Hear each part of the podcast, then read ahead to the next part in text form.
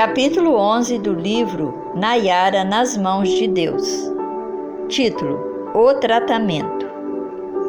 Certa mulher que havia 12 anos vinha sofrendo de uma hemorragia e ninguém tinha podido curá-la. Lucas capítulo 8, verso 43. A radioterapia e a quimioterapia.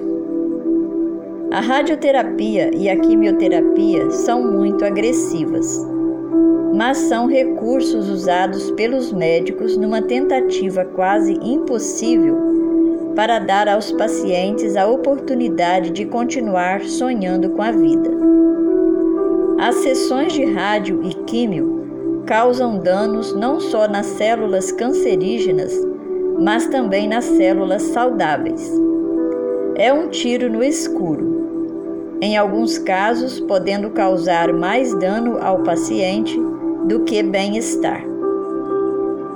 Associada a esta dificuldade, vem a queda da imunidade do paciente, deixando-o mais vulnerável a outras enfermidades. Outro fator que assusta muito é o psicológico. Imagine você sentir seu organismo como se fosse um vulcão, fazendo vômito de 15 a 20 vezes em cada sessão. Além disso, diarreia, perda do apetite e ver seus lindos cabelos caírem. Como se não bastasse, ainda se sofre preconceitos por parte de pessoas que não conhecem nem Deus e nem o que é o câncer. Somado a tudo isso, vem o desespero de não ter certeza de que você conseguirá vencer esta batalha. Sim, as sessões de radioterapia e quimioterapia deixam o paciente e toda a sua família em estado de alerta e de angústia. Algumas pessoas se perguntam: se esse tratamento é tão cruel, por que ainda usam?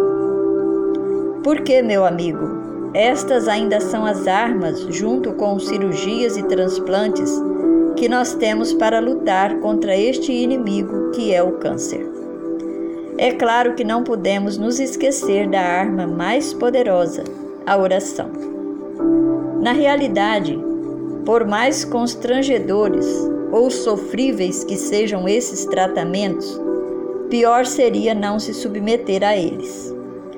Não são a rádio ou a quimioterapia nossos principais inimigas, mas sim as enfermidades que levam a elas. Oro para que um dia a medicina esteja bastante avançada, onde os cânceres sejam diagnosticados bem antes e que existam bons tratamentos antes das doenças se desenvolverem. Assim, muitas pessoas não terão que enfrentar esses procedimentos tão agressivos. E quem sabe teremos outros meios de tratamento onde o ser humano não seja tão atacado na sua luta contra a enfermidade. Uma grande luta. Quando Nayara, com idade de 4 anos, teve leucemia pela primeira vez, eu havia pensado que tinha enfrentado a maior provação da minha vida e que jamais iria passar por outra com tal proporção. O que eu não sabia é que aquela luta que nós tínhamos passado era só a ponta do iceberg, pois agora, com este novo desafio, eu não sabia quanto tempo teria de vida. Ela perdeu o apetite, não queria comer quase nada, o único alimento que ainda queria era a cana. Logo de cara, a quantidade das sessões de quimioterapia seria bem maior. Outro fator desafiador era que as doenças estavam em fases mais avançadas. A leucemia estava na fase 3. Agora, a Nayara estava lutando contra três inimigos quase invencíveis: a leucemia, o câncer no intestino e o vírus hospitalar. Qualquer um dos três sozinho já era assustador e suficiente para matar. Somado a tudo isso, estava o golpe final: raspar a cabeça. A Nayara sempre teve um cabelo lindo, louro e encaracolado. que chamava a atenção das pessoas.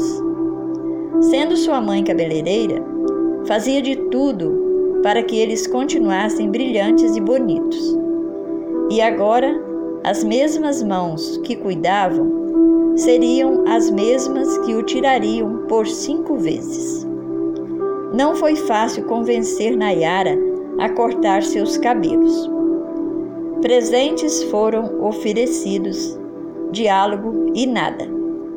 Iríamos tirar todos os espelhos da casa para que ela não pudesse ver seu rosto. Nada funcionou. Ela estava muito resistente até que um gesto sábio do seu tio, o pastor Sidney Santos, mudou a situação.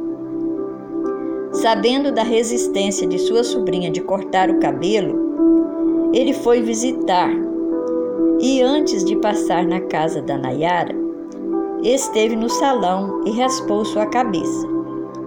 Quando ele chegou, ela riu tanto que acabou cedendo e raspou sua cabeça também. Chorou muito e era como se seu mundo tivesse desabado. A nossa luta estava cada dia mais difícil.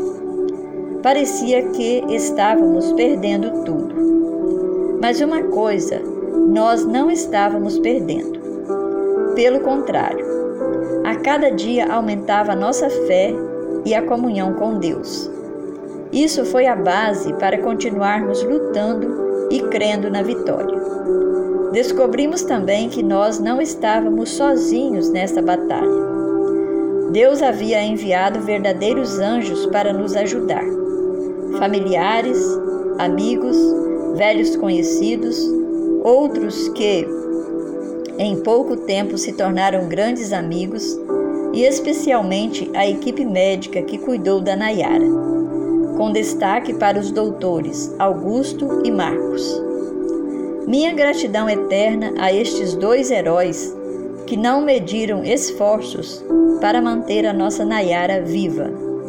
Verdadeiros instrumentos de Deus no combate ao câncer.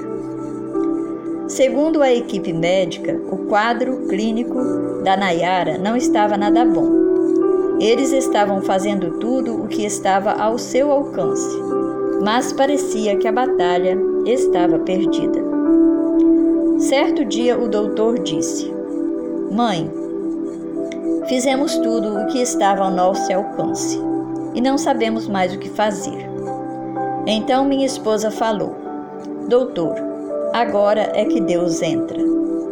Quando o Senhor achou que podia curar, era o ser humano sobressaindo. Agora, o Senhor diz que não pode fazer mais nada. Deus entra em ação. Ela saiu da sala chorando, mas ao mesmo tempo confiante em Deus pois sabíamos que o nosso Deus é o Deus do impossível. Ao longo de todo o tratamento, uma coisa maravilhosa acontecia sempre. Nayara sempre voltava para casa no mesmo dia.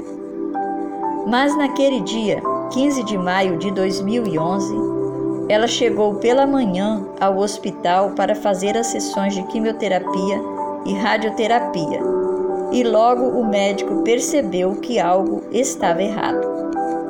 E realmente estava. Após fazer as sessões, ele viu que ela tinha uma hemorragia, sangue saindo pelas genitálias, pelo nariz e pela boca. Tudo indicava que ela não passaria daquele dia. Ela foi imediatamente conduzida ao centro cirúrgico, mas ainda que a cirurgia fosse bem sucedida, ela corria o risco de ficar em coma. Quando o médico fez a laparoscopia, encontrou algo que o assustou. Ela estava com uma hemorragia interna. Tinha muito sangue no intestino e seis nódulos malignos no mesmo local.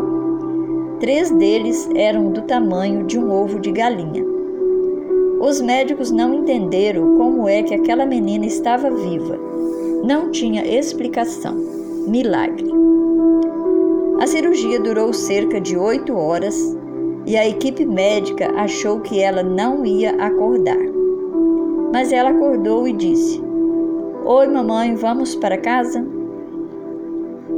Ela ficou internada mais uns dias e depois, mais uma vez, voltou para casa. Amém. Deus é maravilhoso. Um dia alguém perguntou a Nayara: Você não tem medo de morrer? Ela disse: Não, porque meu pai é pastor e ele disse que a morte é um sono e nós não sentimos nada, segundo a Bíblia. Que Jesus um dia vai voltar e nos levar para o céu. Então eu não tenho medo de morrer. Mas eu não vou morrer agora, porque se eu morrer agora, minha mãe vai ficar triste e eu não quero que ela fique triste.